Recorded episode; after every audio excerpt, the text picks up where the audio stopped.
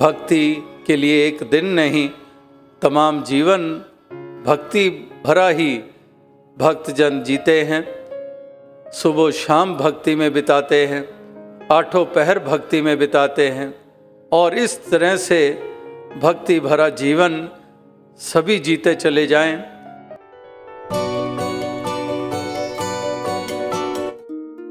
आते तो इस जहाँ में लाखों हैं मगर, आपका आना जैसे खुदा की जलवा नुमाई हो। चेहरों का तो सैलाब है जमाने में हर तरफ़। आपका चेहरा जैसे नूरे इलाही हो। सिलसिला गुफ्तगू का अक्सर चलता है। आपके लफ्ज जैसे हर मर्ज की दवाई हो। सदियों तलक फैलेगी ये तालीम आपकी राहों में फैली जैसे रोशनाई हो। सदगुरु बाबा हरदेव सिंह जी महाराज की तालीम तो सदियों तलक फैली ही रहेगी। ये सिलसिला चलता रहा है और चलता ही रहेगा। बाबा जी के ज़िक्र उनके ख्याल उनकी तालीम और उनके लफ्ज़ों के इस सिलसिले को आगे बढ़ाने का एक प्रयास करते हुए वॉइस डिवाइन के इस एपिसोड में आज हम हैं आपके साथ। मैं नवदीश। और मैं कमलदीप। नमस्कार, धन निरंकार।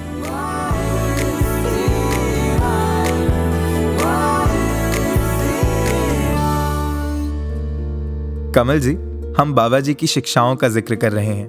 और बाबा जी का तो पूरा जीवन ही शिक्षाओं से भरा रहा।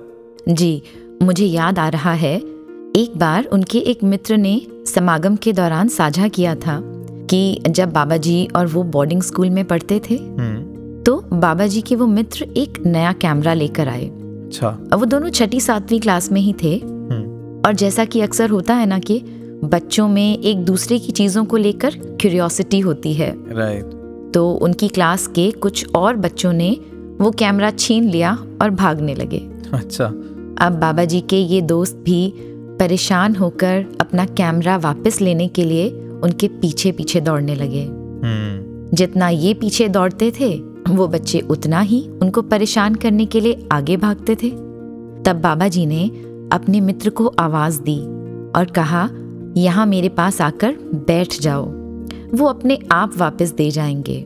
वाह। ये सुनकर वो मित्र बैठ गए और फिर वैसा ही हुआ। जब वो आराम से बैठ गए तो उन लड़कों को भी लगा कि अब अगर ये परेशान हो ही नहीं रहे हमें मज़ा ही नहीं आ रहा तो फिर क्या फ़ायदा? तो वो आए और वो कैमरा वापस कर गए। हम्म। कहने को तो ये एक स्कूल के दो बच्चों का एक साधारण सा किस्सा है। कितना सिंपल सा जो हमें अक्सर सुनने को मिल जाता है। पर अगर ध्यान से सोचें तो लगता है कि इस एक किस्से से हम न जाने कितनी ही गहरी सीख ले सकते हैं। कितना सुंदर एग्ज़ाम्पल आपने शेयर किया। आपको पता है इस एग्ज़ाम्पल को सुनते ही सबसे पहली चीज़ क्या सीखने को मिल रही है मुझे? क्या? लास्ट मंथ के वॉइस डिवाइन के एपिसोड की थीम कि ठहर जाओ। हम्म। कमल जी अभी रिसेंटली मैंने एक बड़े ही अनुभवी थिएटर एक्टर से एक काफ़ी इंटरेस्टिंग चीज़ सुनी। वो किसी परफॉर्मेंस के लिए प्रिपेयर कर रहे होंगे तो उन्होंने आकर अपनी टीम को बोला कि परफॉर्मेंस डेट नज़दीक आने लगी है। We have very little time we must slow down that is something interesting usually हम सुनते हैं कि जल्दी करो टाइम इज़ रनिंग आउट मगर टाइम कम है इसलिए वी मस्ट स्लो डाउन ये पहली बार सुना है। हाँ जी एक्चुअली वो थिएटर एक्टर ये समझाना चाह रहे थे कि जब तक हम ठहर कर अपने अंदर की आवाज़ को नहीं सुनेंगे जब तक हम अपनी बॉडी द्वारा दिए गए साइंस को नहीं समझेंगे जब तक हम अंदर बाहर से एक नहीं होंगे तब तक हम शायद हमेशा डिस्ट्रैक्टेड रहेंगे। सही कहा आपने। Distracted by the world around us distracted by the pace at which the world operates and distracted by our own thoughts या और शायद यही शिक्षा देना चाह रहे थे बाबा जी अपने मित्र को कि रुको, ठहर जाओ और फिर देखो। जो परिस्थिति तुम्हें परेशान कर रही थी, जिस परिस्थिति के पीछे तुम भाग भाग कर परेशान हो रहे थे, स्थिर होने के बाद, ठहर जाने के बाद और कुछ नहीं तो तुम अपनी उस सिचुएशन को थोड़ा बेहतर तरीके से डील कर पाओगे। और ऐसा ही कुछ होता है ना, हमारे मन के उतरते, चढ़ते भावों के साथ? हम्म। जो हमें अक्सर परेशान करते रहते हैं। अगर कुछ देर शांति से बैठकर उन पर रिएक्ट ना करते हुए उन्हें सिर्फ़ ऑब्ज़र्व करें ना तो वो भी पीछे हट जाते हैं। Yes yes. और मुझे लगता है कि हम सबकी परिस्थितियाँ तो परिवर्तनशील ही हैं। They are subject to change आज कुछ अच्छा लग रहा है तो कल उसी चीज़ की अच्छाई दिखनी बंद हो जाती है। ट्रू अगर आज कोई सिचुएशन सुख पहुँचा रही है तो वही सिचुएशन दुख पहुँचाने की भी कैपेसिटी रखती है। लेकिन अगर गुरमत जीवन में है तो हम इन परिस्थितियों में कभी डगमगाएँगे नहीं। तो ऐसे ही मन को ठहराव देने वाले कुछ भाव सुनते हैं, संपूर्ण हरदेव वाणी के पावन शब्द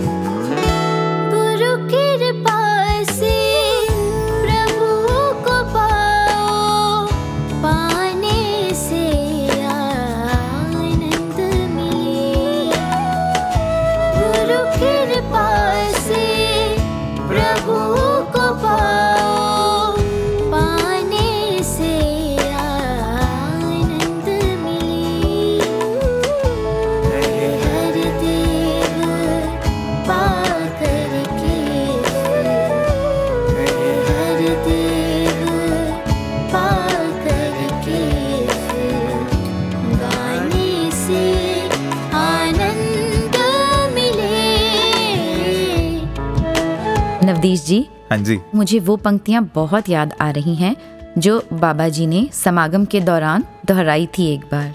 जी। ज़िंदगी थोड़ी है हर पल में खुश हूँ। काम में खुश हूँ आराम में खुश हूँ। पनीर नहीं तो दाल में खुश हूँ। गाड़ी नहीं तो पैदल ही खुश हूँ। आज दोस्त पास नहीं है तो अकेले ही खुश हूँ। कोई नाराज़ हो गया है उसकी इस अदा में ही खुश हूँ। कल तो बीत चुका है उसकी मीठी याद में खुश हूँ। और कल जो अभी आया नहीं है, उसके इंतज़ार में खुश हूँ। हम्म हर हाल में खुश हूँ। हाल या हालात तो बदलते रहते हैं, बदलते रहेंगे। अगर अपनी मर्ज़ी का मिला तो भी खुश, और नहीं मिला तो भी खुश। आज काम है तो भी खुश, और अगर नहीं है तो भी खुश। यानी ऐसे दिन ज़रूर होंगे जब मुझे काम चाहिए, पर काम नहीं होगा, तब ये ध्यान रहे। कि दातार ने मुझे आराम करने का कुछ नया सीखने का और बेहतर होने का मौका दिया है। और कभी काम इतना होगा कि मुझे फुर्सत ही नहीं होगी और थकान महसूस होगी पर मुझे उसमें भी खुशी ढूंढनी होगी कि कम से कम मेरे पास करने को काम है। वरना पता नहीं कितने लोग इसी काम की तलाश में सुबह से शाम तक चलते रहते हैं। बिल्कुल सही कहा आपने। अ, ऐसे ही वो जो अगली पंक्ति है ना कि पनीर नहीं तो दाल में ही खुश हूँ। यानी अगर मेरी थाली में पनीर है जो कि मुझे बहुत पसंद है तो भी खुश। और अगर किसी दिन दाल मिल गई चाहे वो मुझे नहीं पसंद तो भी खुश ही रहना है। क्योंकि बात तो केवल मन के भाव और सदगुरु की सिखलाई को जीवन में उतारने की है। नवदीश जी मुझे याद आ रहा है कि कोविड के दौरान कुछ दिन मुझे घर पर अकेले रहना पड़ा। अच्छा जी। एक दो दिन तक तो ठीक था पर जब सात आठ दिन हो गए ना तो मन पर बहुत उदासी छाने लगी। एक दोपहर को जब मैं अपने खाने की थाली लेकर बैठी तो अकेले खाने का मन ही नहीं हुआ। थाली आगे रखी थी और मुझे अपनी वो सिचुएशन बहुत परेशान कर रही थी। हम्म। पर फिर सहज में ही ध्यान इस बात पर गया कि इन परिस्थितियों में जब दुनिया कितनी ही मुश्किलों से जूझ रही है मैं अपने घर पर सेफ़ हूँ। मेरे आगे थाली में खाना रखा है। मैं अपने सभी करीबी लोगों से फ़ोन पर भी कनेक्टेड हूँ और मुझे ऑनलाइन गुरु चर्चा भी मिल रही है। तो क्या ये कम है? और उसी पल मन के भाव एकदम बदल गए। पूरा 360 डिग्री सिचुएशन नहीं बदली भाव बदल गए राइट और उसी वक्त निरंकार के लिए शुक्र निकला। और इसकी अगली पंक्ति भी तो कितनी खूबसूरत है ना? हालाँकि पहली बार सुनने में थोड़ा हैरान हो गया कि ऐसे कैसे हो सकता है कि किसी दोस्त के नाराज़ होने पे भी खुश हूँ। हम्म। पर फिर लगा कि सदगुरु की हर बात में एक गहरी शिक्षा छुपी होती है और ध्यान में आया कि नाराज़ होने पे जो हमें समय मिला है जो स्पेस मिली है वो शायद अपनी रिफ्लेक्शन के लिए सेल्फ इंट्रोस्पेक्शन के लिए अपने आप को और बेहतर बनाने के लिए मिला है। और फिर कभी कभी ऐसा भी तो होता है ना कि जब थोड़ी दूरी बनती है तो प्यार का एहसास और बढ़ जाता है उस इंसान की वैल्यू का अंदाज़ा लगता है। हम्म। और फिर कभी हम तैयार हो जाते हैं पहले से भी ज़्यादा वो रिश्ता निभाने के लिए। बिल्कुल सही कहा आपने। इनफैक्ट ये सुनकर ना मुझे गाने की वो पंक्ति याद आ गई। न तुम बेवफा हो न हम बेवफा हैं। यानी कोई गलत नहीं है। बस कुछ डिफरेंसेस हैं जो समय के साथ सुलझ जाएँगे। और अगर हम इस कविता की हर एक पंक्ति को लेना तो ये अपने आप में एक पूरा एपिसोड बन सकता है। जी तो अब आगे बढ़ते हैं। अपने अगले सेगमेंट पैनल डिस्कशन की तरफ़। जहाँ हमारे साथ बाबा जी की सिखलाइयों पर चर्चा करने के लिए जुड़ रहे हैं मिशन के पुरातन एवं विद्वान महात्मा आदरणीय जगन्नाथ शर्मा हंस जी। महापुरुषों आपका वॉइस डिवाइन के इस प्लेटफॉर्म पर स्वागत है। धन निरंकार जी। धन निरंकार जी। महापुरुषों बाबा हरदेव सिंह जी महाराज ने जीवन के हर पहलू पर हम सबको बहुत कुछ सिखाया है। आप जी उनकी कोई एक शिक्षा हमारे श्रोताओं के साथ साझा करें।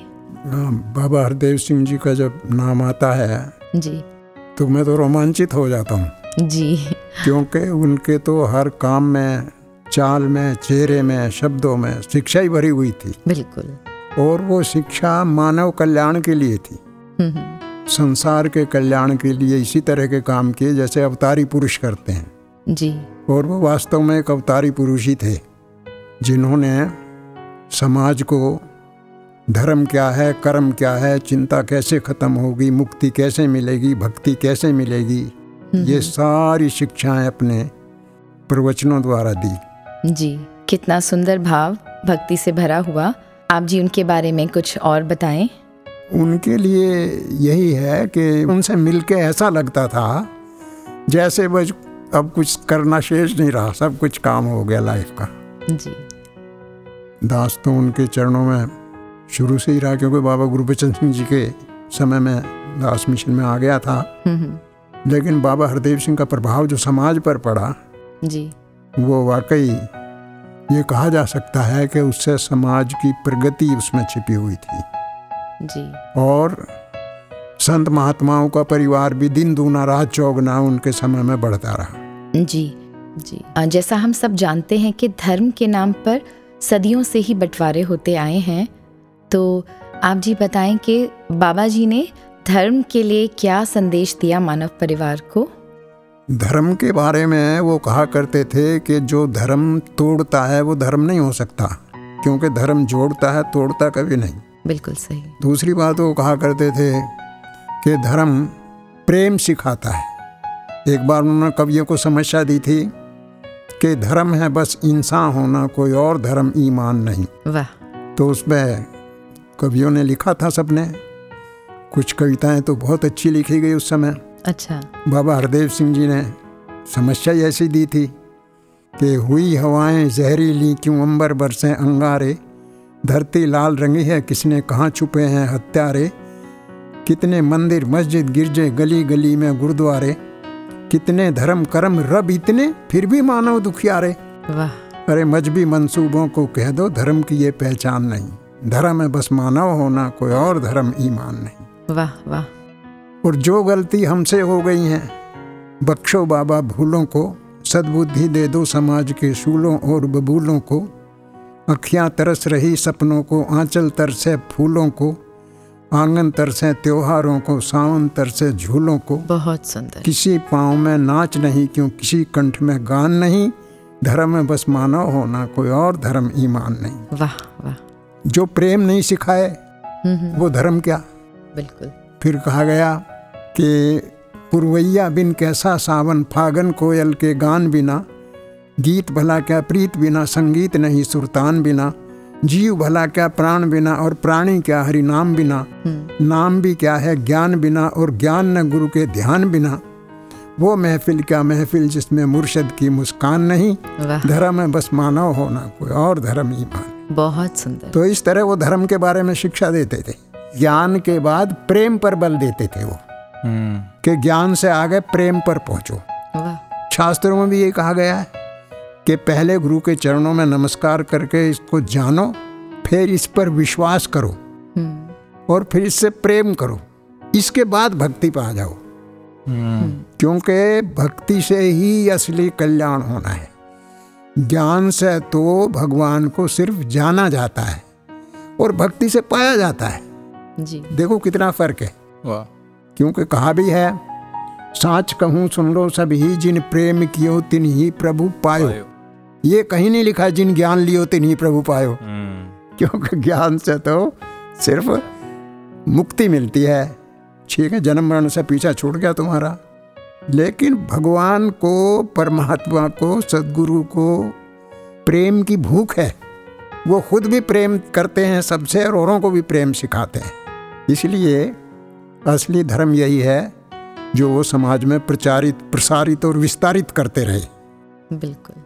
तो धर्म के बारे में तो उन्होंने जो कुछ कहा, निष्कर्ष रूप से यही कहा जा सकता है कि वो धर्म सिर्फ़ एक मानव के कल्याण में नहीं छुपा, बल्कि सारी दुनिया का कल्याण चाहते थे। इसीलिए बाबा हरदेव सिंह जी महाराज के समय में ये निरंकारी मिशन न केवल हिंदुस्तान में, बल्कि विदेशों में भी दूर दूर तक पहुँचा।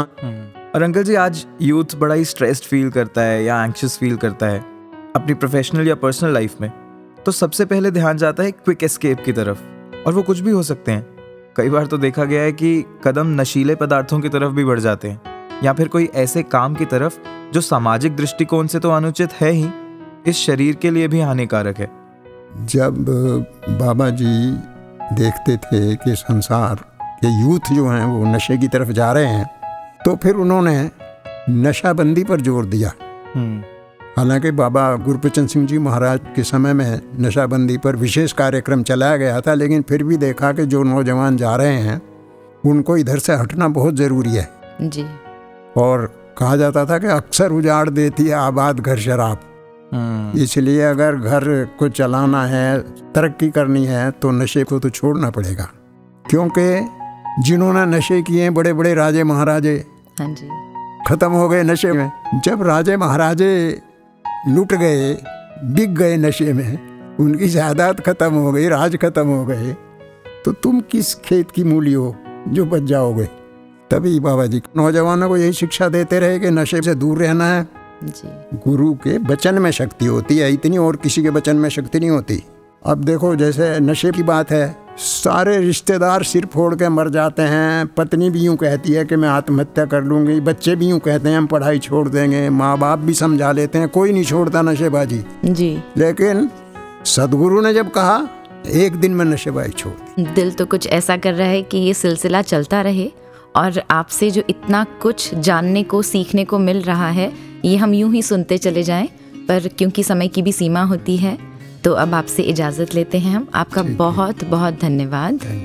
धन निरंकार जी धन्यवाद जी वचनात तेरे दाता बंदा जो खलो गया। वचनात तेरे दाता बंदा जो खलो गया। कख नहीं सिमुल जीदा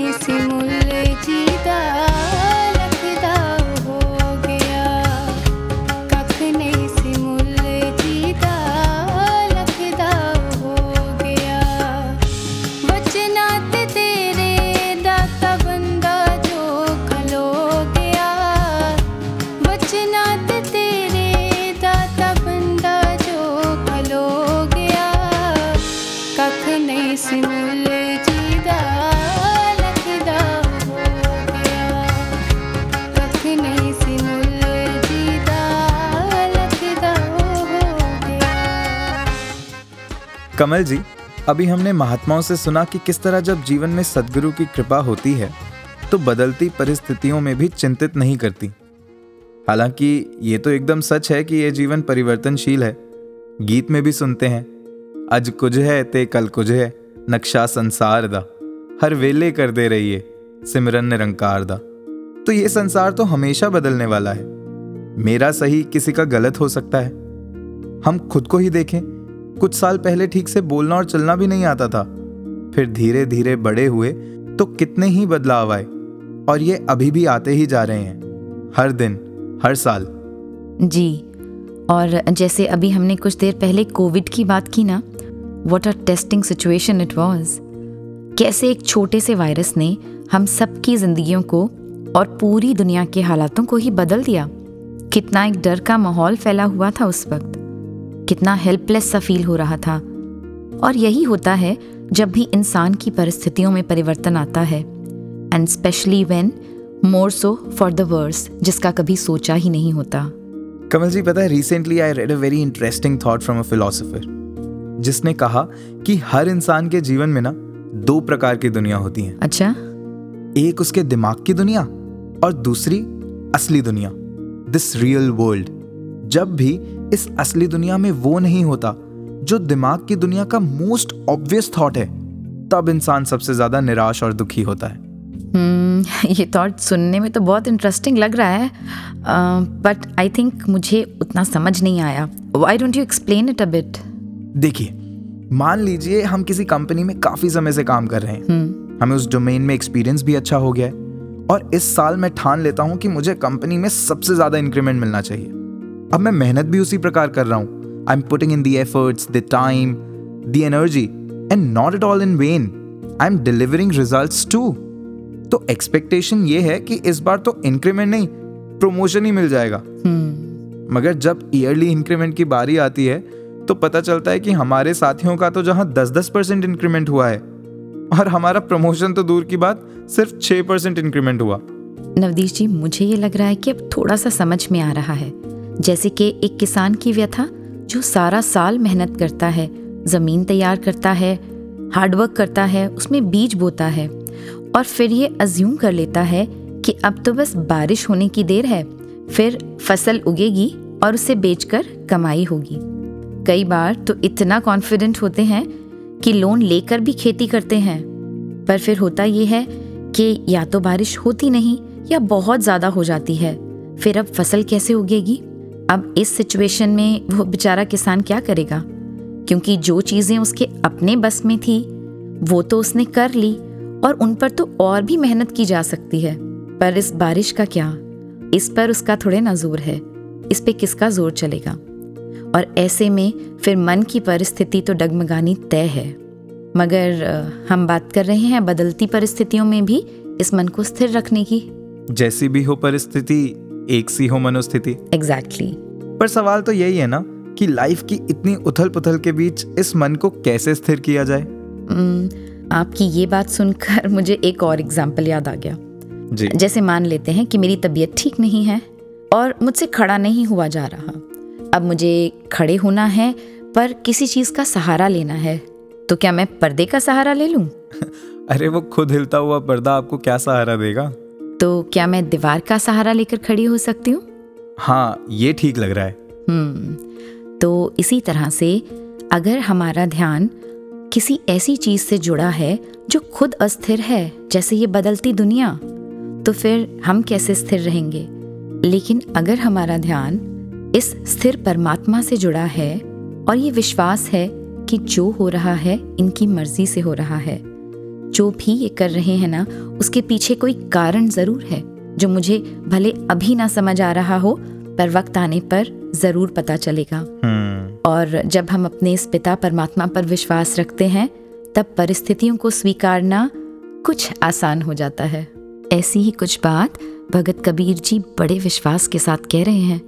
तू मेरा मेर पर्वत स्वामी ओठ गही मैं तेरी ना तुम डोलो ना हम गिरते रख लीनी प्रभ मेरी।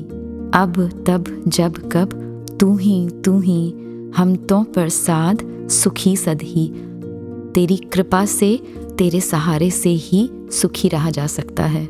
वाह। हम जानते तो हैं बस मान ही नहीं पाते क्योंकि ये मन मानने ही नहीं देता। ये अपने ही ख्यालों में वहमों में अपनी ही सोच में उलझ के रह जाता है। और सच तो ये है कि जब तक हम अपने मन को दातार के चरणों में सरेंडर नहीं कर देते तब तक आने जाने वाली परिस्थितियाँ हमें परेशान ही करेंगी। ट्रू जरा सी खुशी में बहुत खुश हो जाना या अहंकार में आ जाना और दुख आए तो इतना दुखी हो जाना कि विवेक का दामन ही छूट जाए। यह भूल ही जाए कि हम इस असीम शक्ति का ही अंश हैं। इसी तरह दुख सुख गम और खुशी के पेंडुलम में झूलते ही रहते हैं और कब ज़िंदगी खत्म हो जाती है पता ही नहीं चलता।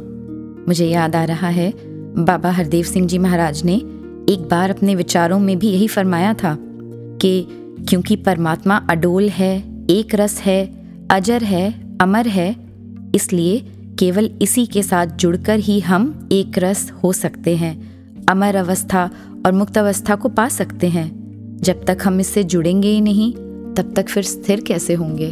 हम्म, और ऐसे ही स्थिरता प्रदान करने वाले अनुभव सुनते हैं आदरणीय महात्मा श्रीराम प्रजापति जी से, जिन्होंने बाबा जी के सानिध्य में अनेकों सेवाएँ की और अभी एक नज़र के संपादक के रूप में अपनी सेवाएँ अर्पित कर रहे हैं।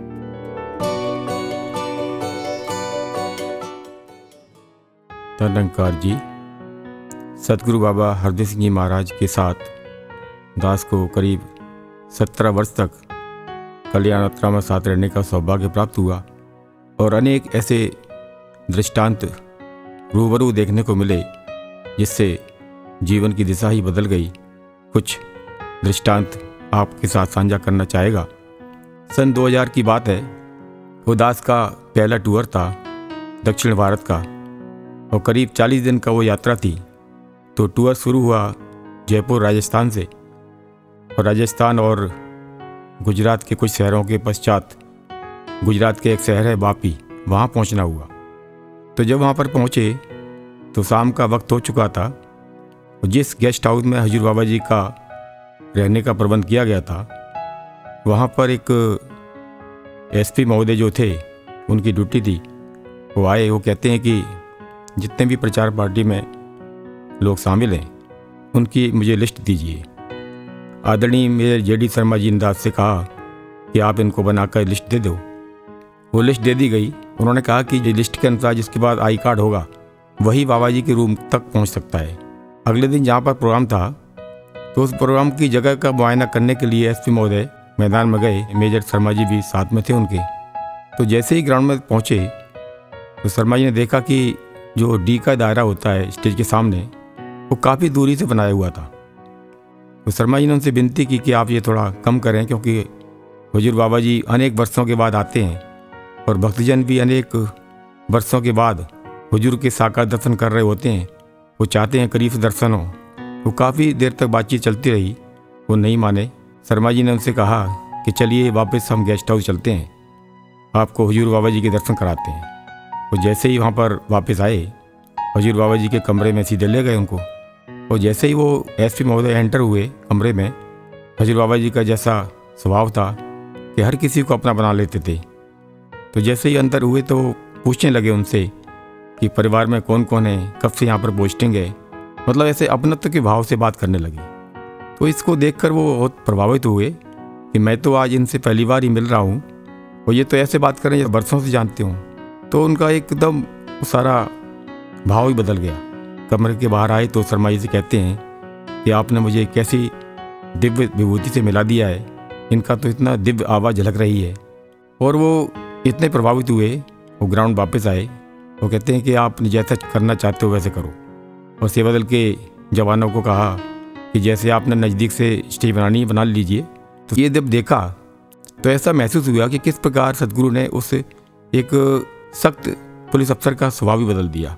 तो कहने का भाव ये है कि मुझे बाबा जी जब भी किसी व्यक्ति से मिलते थे, भले ही वो पहली बार ही मिल रहे हों, लेकिन उनको ऐसा एहसास कराते थे कि मैं कई वर्षों से आपको जानता हूँ।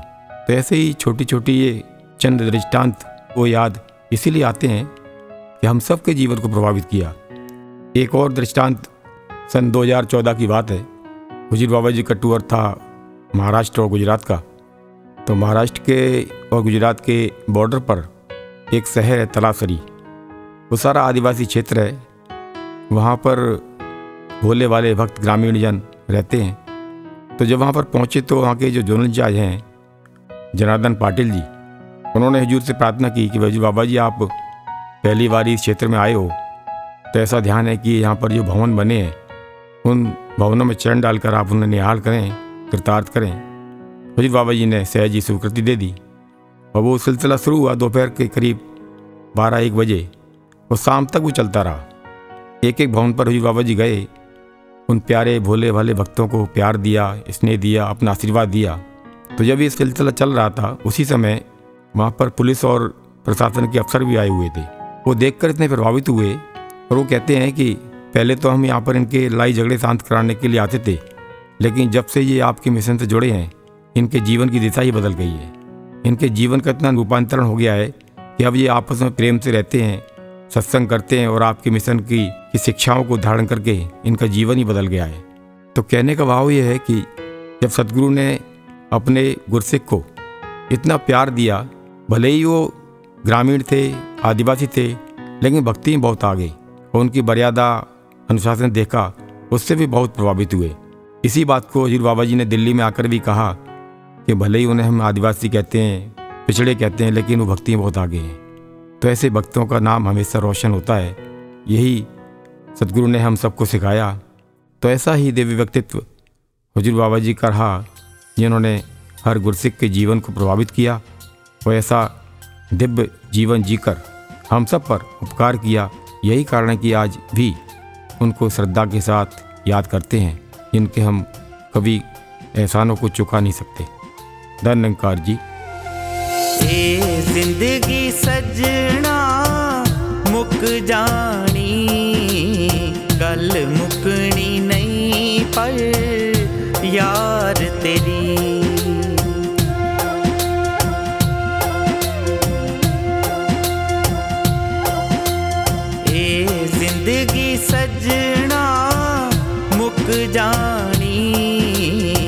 गल मुकनी नहीं पर यार तेरी।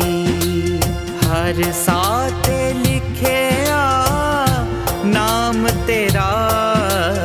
दिल विच सूरत दिल, दार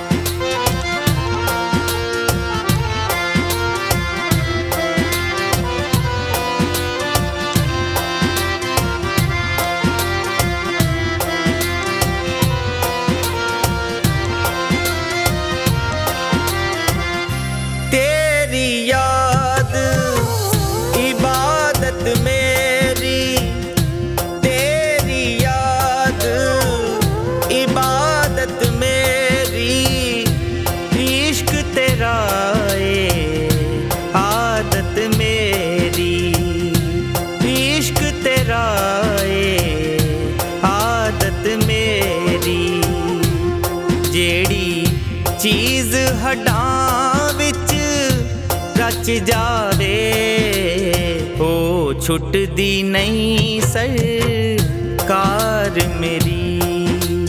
हर साथ लिखे आ, नाम तेरा।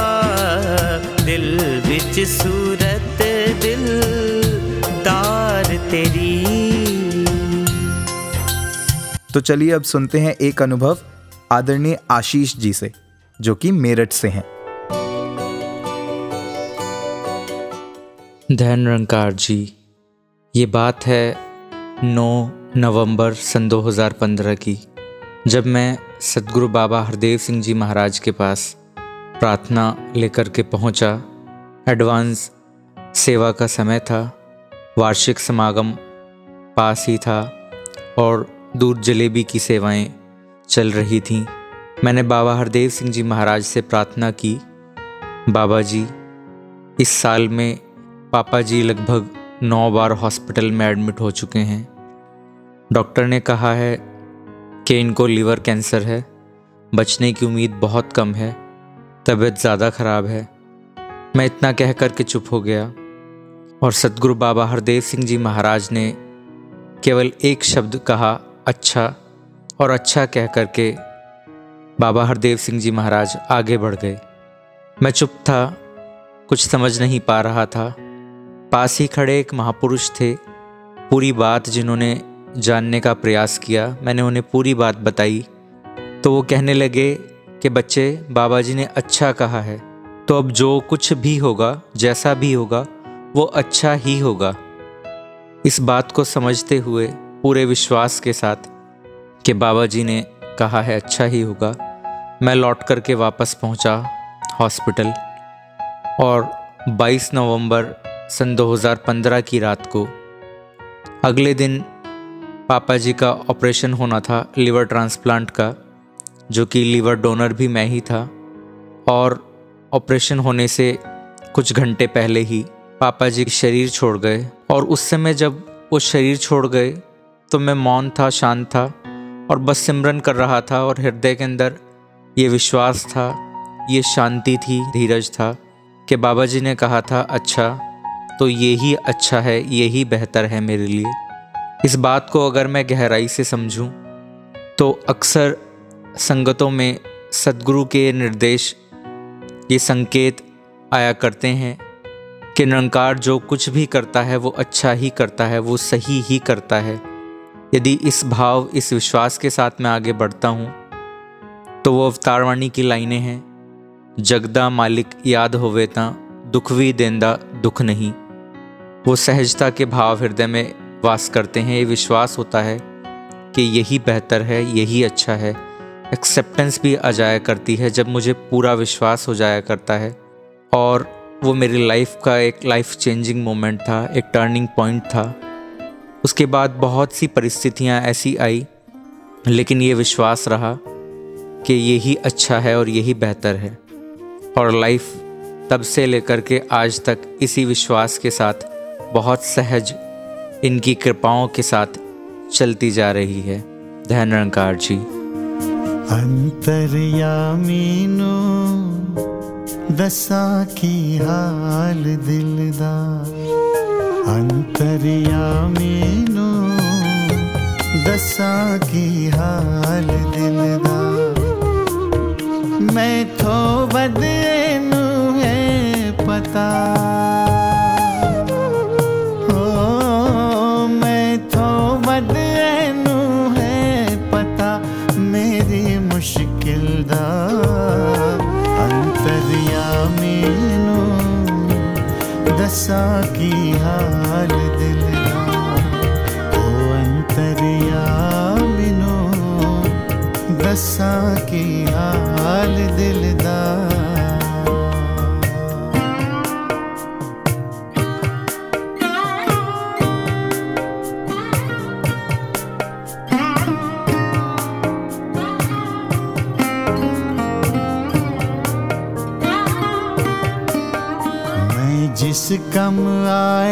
सा ओ कम मुका बैठा, हुन जीने मरने दी, मैं चिंता ला बैठा।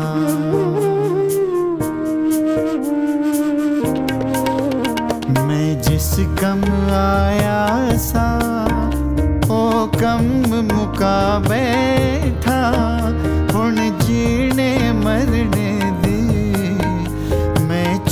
चिंता ला बैठा चाकर बन के जीवा विवेक हो चाकर बन के जीवा विवेक। इस दी महफिल दा अंतरयामीनो दसा की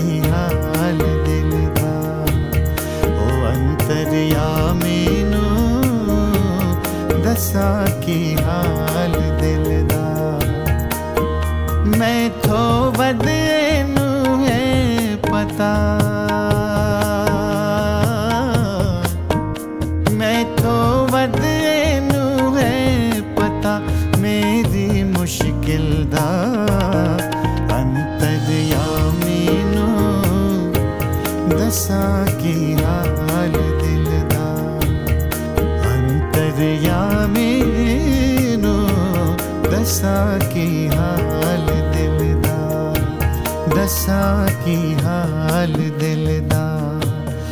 दसा की हाल दिल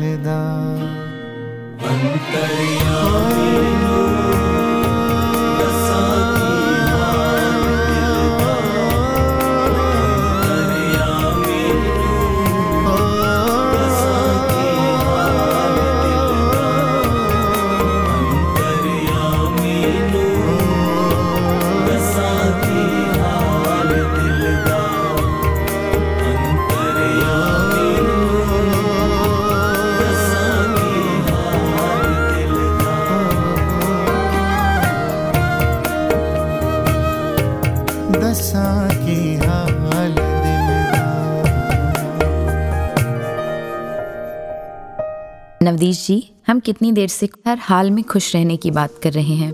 जी बिल्कुल। आपसे ना एक बात शेयर करती हूँ। जी।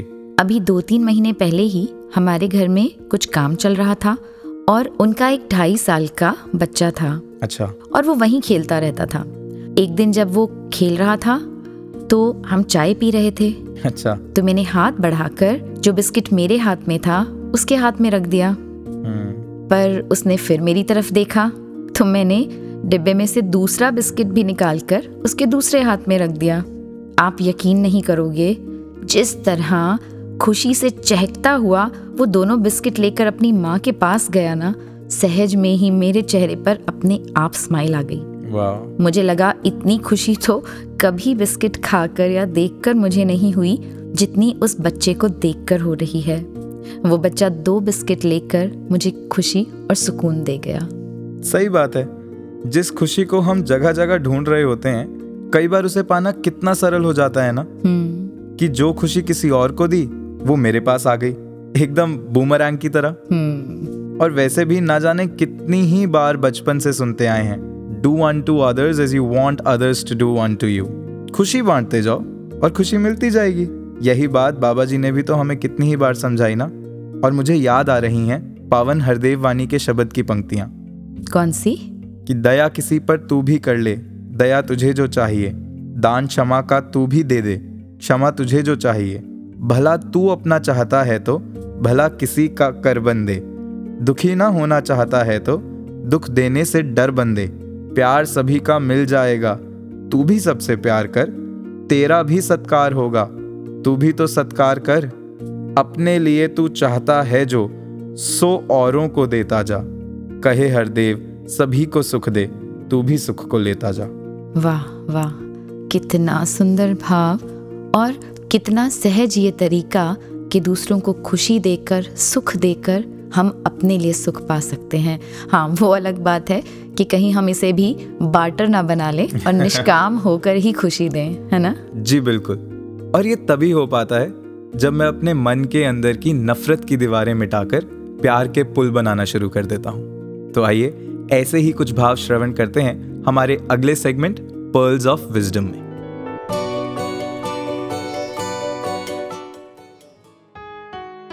मैं अपनी राह में दीवार बन के बैठा हूँ। अगर वो आया तो किस रास्ते से आएगा? सदगुरु बाबा हरदेव सिंह जी महाराज ने अक्सर बशीर बद्र के इस शेर के हवाले से हमें हमारे मनों में उठी दीवारों की ओर ध्यान दिलाया। ये दीवारें भी ना, कमाल की चीज़ होती हैं। जब तक वो किसी मकान का हिस्सा होती हैं तो घरों को जोड़ने का काम करती हैं। लेकिन अगर कहीं वो दो लोगों के बीच आ जाएँ तो रिश्तों का दुखद अंत कर देती हैं। बाबा जी अक्सर दीवार रहित संसार की परिकल्पना को साकार रूप देते रहे। जब छप्पनवें वार्षिक निरंकारी संत समागम के दौरान आपने बर्लिन की दीवार का उदाहरण दिया तो मन में बर्लिन की दीवार के बनने और उसके टूटने के बारे में जानने की जिज्ञासा हुई। मैंने इस बारे में पढ़ा तो मुझे पता चला कि दूसरे विश्व युद्ध के बाद जब जर्मनी का विभाजन हो गया तो लोग पूर्वी बर्लिन छोड़कर पश्चिमी बर्लिन जाने लगे और इस पलायन को रोकने के लिए बीचों बीच में एक दीवार उठा दी गई। ये दीवार किसी के घर के बीच से उठी तो किसी के आँगन से, किसी पड़ोसी के मकान के बगल से उठी तो किसी दो प्रियजनों के दरवाजों के सामने से लोग अपने अपनों से बिछड़ गए। एक ही परिवार का कोई कहीं रह गया तो कोई कहीं और रह गया। लोग बंट गए, जुदा हो गए, एक दूसरे से दूर हो गए। इतना ही नहीं, हज़ारों सैनिक गार्ड्स और डॉग्स दिन रात चौकसी करने लगे। उन्हें ये आदेश दिया गया कि जो लोग इस दीवार को लांघने की कोशिश करें, उन्हें गोली मार दी जाए। फिर भी लोग एक दूसरे से मिलने के लिए भागे और मारे गए। इस बिछोह में हज़ारों लोग अपने अपनों की शादियों में शरीक ना हो सके। लाखों लोग अपने बीमार लोगों की देखभाल नहीं कर पाए। कितने ही लोग अपने प्रियजनों के इंतज़ार में खत्म हो गए। बस कुछ मीटर की दूरी किसी के लिए ज़िंदगी भर तय ना हो सकी। और फिर धीरे धीरे अट्ठाईस साल बीत गए। आखिरकार एक दिन बर्लिन की ये दीवार गिरा दी गई। बरसों से बिछड़े एक दूसरे से मिले। कहते हैं कि बहुत अद्भुत नज़ारा था उस दिन। अपने अपनों को देखकर लोग एक दूसरे से लिपट गए और रोने लगे।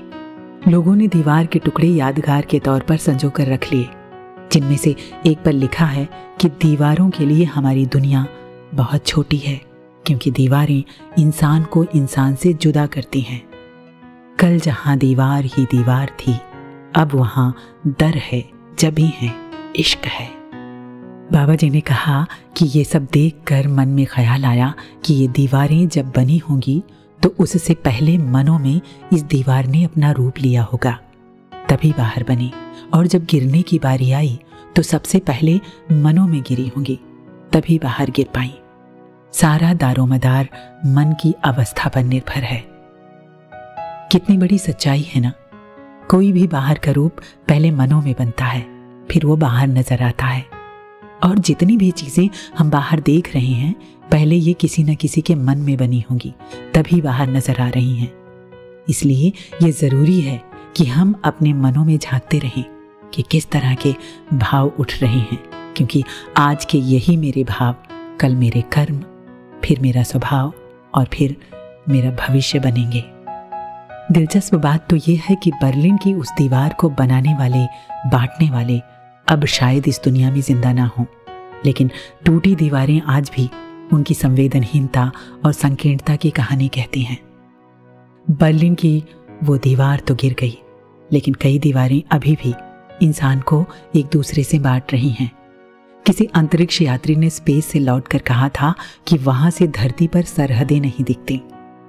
परमात्मा ने कहाँ दीवारें बनाई हैं? याद आता है वो शेर कि सरहदें बना ली हैं और भूल बैठे हैं कि ज़मीन किसकी है और आसमान किसका है।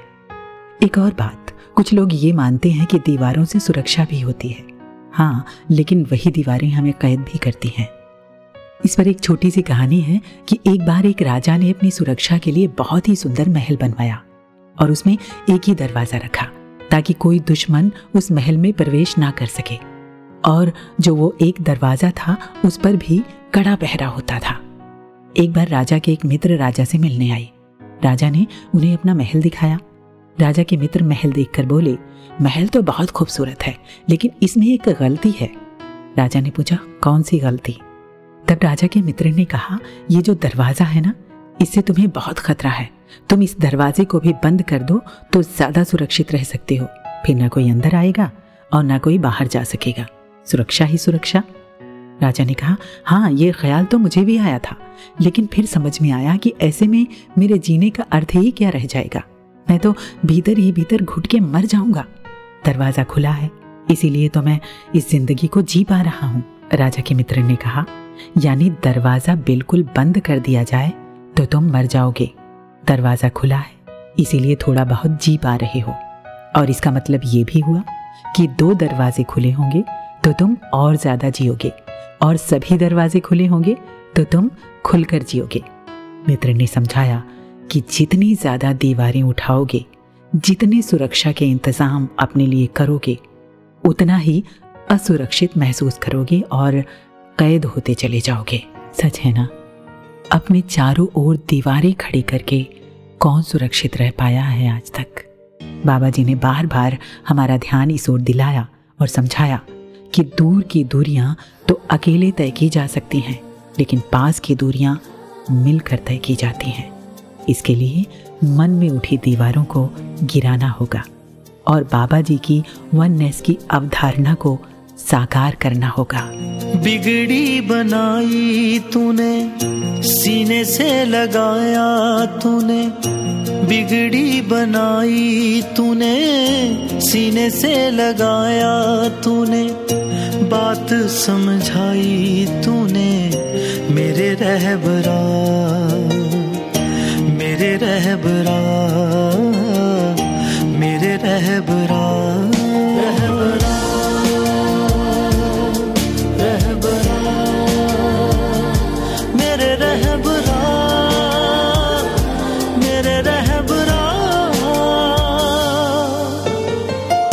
तो आइए, अब सुनते हैं बाबा जी की रहमतों का बयान करती एक कविता, आदरणीय नवप्रीत भोगल जी से हु इज़ फ्रॉम कनाडा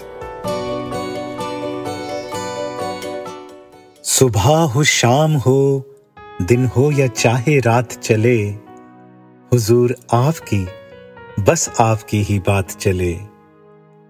कुछ हाल लिखा है लफ्जों में, दिल ने अपने अरमानों का, तेरी मीठी मीठी यादों का। तेरी प्यारी सी मुस्कानों का। एक लफ्ज तुम्हारा वो यारा कर देता था सब कुछ अच्छा। कितना आला वो नुस्खा था।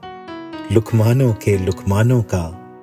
कर याद तुम्हें मेरे साहिब, पलकें ये नम हो जाती हैं। ना समझे कोई ये आँसू हैं। इजहार है ये शुक्रानों का। हर दिल से ही दिल मिल जाए। बगिया ये और भी खिल जाए। सदियों तक हासिल हो सबको, साया तेरे वरदानों का। तुमने बंजर सी धरती को फूलों की चादर बख्शी है। गुलजार बने जो रहमत से है, बयां ये उन वीरानों का। बस याद किया जा सकता है नफप्रीत तेरे एहसानों को कर्ज चुकाया जा नहीं सकता। हर देव तेरे एहसानों का। कर्ज चुकाया जा नहीं सकता, हर देव तेरे एहसानों का। कैसे करूँ ये बयां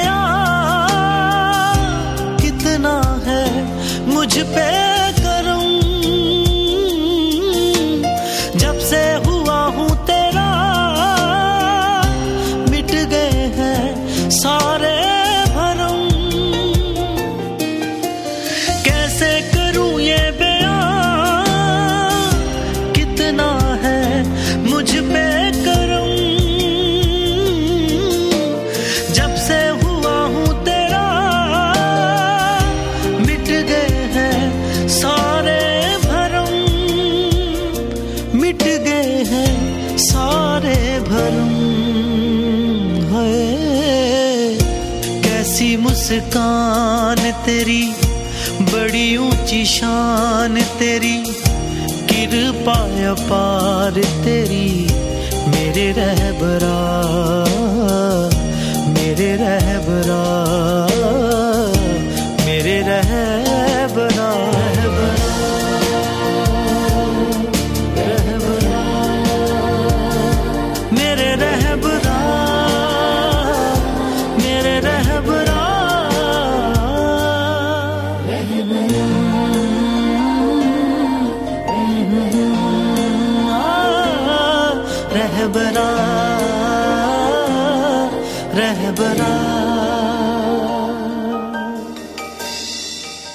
कमल जी जी। मुझे याद आ रहा है सदगुरु माता सविंदर हरदेव जी महाराज ने बाबा जी के लिए कहा था that he was love personified indeed हम कितने खुशकिस्मत है ना कि प्यार के एक ऐसे ही मसीहा की रहमतों के साथ हमें अपनी ज़िंदगी के कीमती पल बिताने को मिले। और आज भी सदगुरु माता सुदीक्षा जी के रूप में वही प्यार वैसे ही बरस रहा है। बिल्कुल। और कमल जी अगर हम प्यार की बात कर ही रहे हैं तो हमें रिश्तों से भी प्यार मिलता है।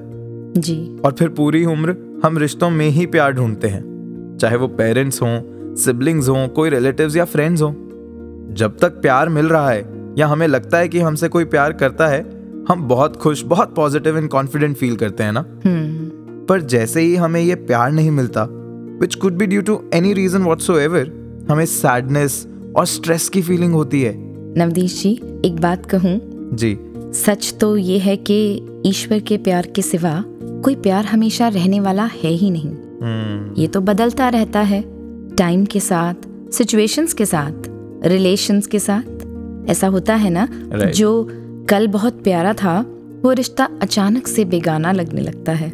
राइट जिसके बिना ज़िंदगी सोची ही नहीं होती सिर्फ़ एक छोटी सी बात पर वो साथ छोड़ देते हैं।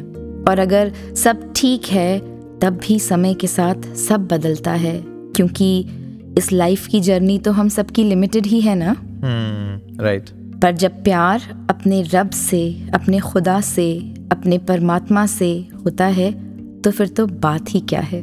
ना वो बदलता है ना कम होता है ना कभी खत्म होता है। ऐसे ही तो नहीं मीराबाई नाच नाच कर सबको कह रही प्रेम दीवानी मीरा के प्रभु भाग ऐसे जागे। साथ हैं गिरधर मुरारी और अब क्या मांगे? वाओ।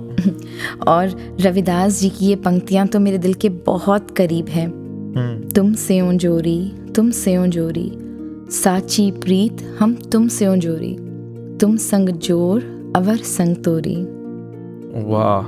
और फिर संत रूमी ने भी तो कहा है ना कि every love outside his love is nothing but pain exactly मुझे तो वो गीत की पंक्तियाँ जहन में आ रही हैं। कौन सी? बिना थके ही चलता रहा, कर गया भला संसार का। प्यार प्यार बरसा गया वो एक मसीहा प्यार का। बिना थके ही चलता रहा वो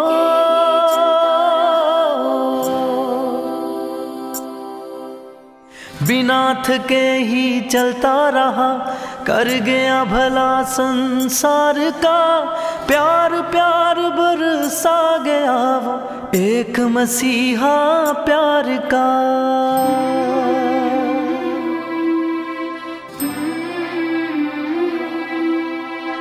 एक मसीहा प्यार का एक मसीहा प्यार का। ऐसे मसीहा के असीम प्यार का शुक्राना करते हैं और इसे समेटने, अपनाने और बांटने की अरदास करते हैं सदगुरु माता सुदीक्षा जी महाराज से। जोड़े चलते हैं आपको सदगुरु संदेश के साथ। हमें दीजिए इजाज़त। नमस्कार, धन निरंकार।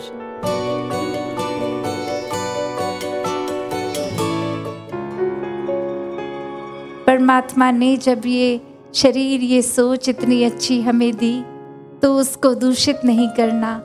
एक विशाल दिल हो के विशाल सोच रख के हर एक को अपनाते चले जाना है, ताकि फिर अपने जीवन में जहाँ अपना भी हर पल सुधार हो, खुद को भी हम हर पल इंट्रोस्पेक्ट कर सकें। संतमति के अनुसार जो जो संतों ने कहा, जिस तरह भी ये सत्संग आकर भी जो विचार हमेशा मिलते हैं, एक सोच मिलती है वो एक शीशे की तरह, एक आईने की तरह है कि वहीं खुद को देख के क्या सुधारना है खुद में पता चल जाता है।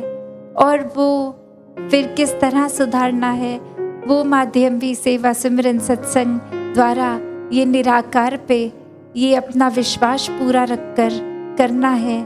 एक सोच भी फिर वो संतमति वाली, एक मनमत की ओर अपने मन मुताबिक नहीं, या फिर क्या संतों की वाणी में से चुनना है, उसको भी अपनी कन्वीनियंस के अनुसार नहीं कि ये बात ठीक लगी तो इसको उठा लो। बाकी संत ने अगर कुछ और भी कहा तो वो छोड़ो। तो वो तो फिर एक कन्वीनियंस की बात है, अपने मुताबिक है। पर भक्ति तो वाक्य ही खुद को गवाने का एक वो भाव है। भक्ति में सिर्फ़ परमात्मा है, सिर्फ़ प्यार है। अपने मन की एक भाव एक इच्छाएँ, एक और कोई रूप से डर नहीं। भक्ति तो सिर्फ़ प्यार से प्रेमा भक्ति है। एक ये इश्क का सौदा है। तो कैसे ये इश्क में इस परमात्मा के, इस निराकार के रंग में हर कोई रंगा रहे?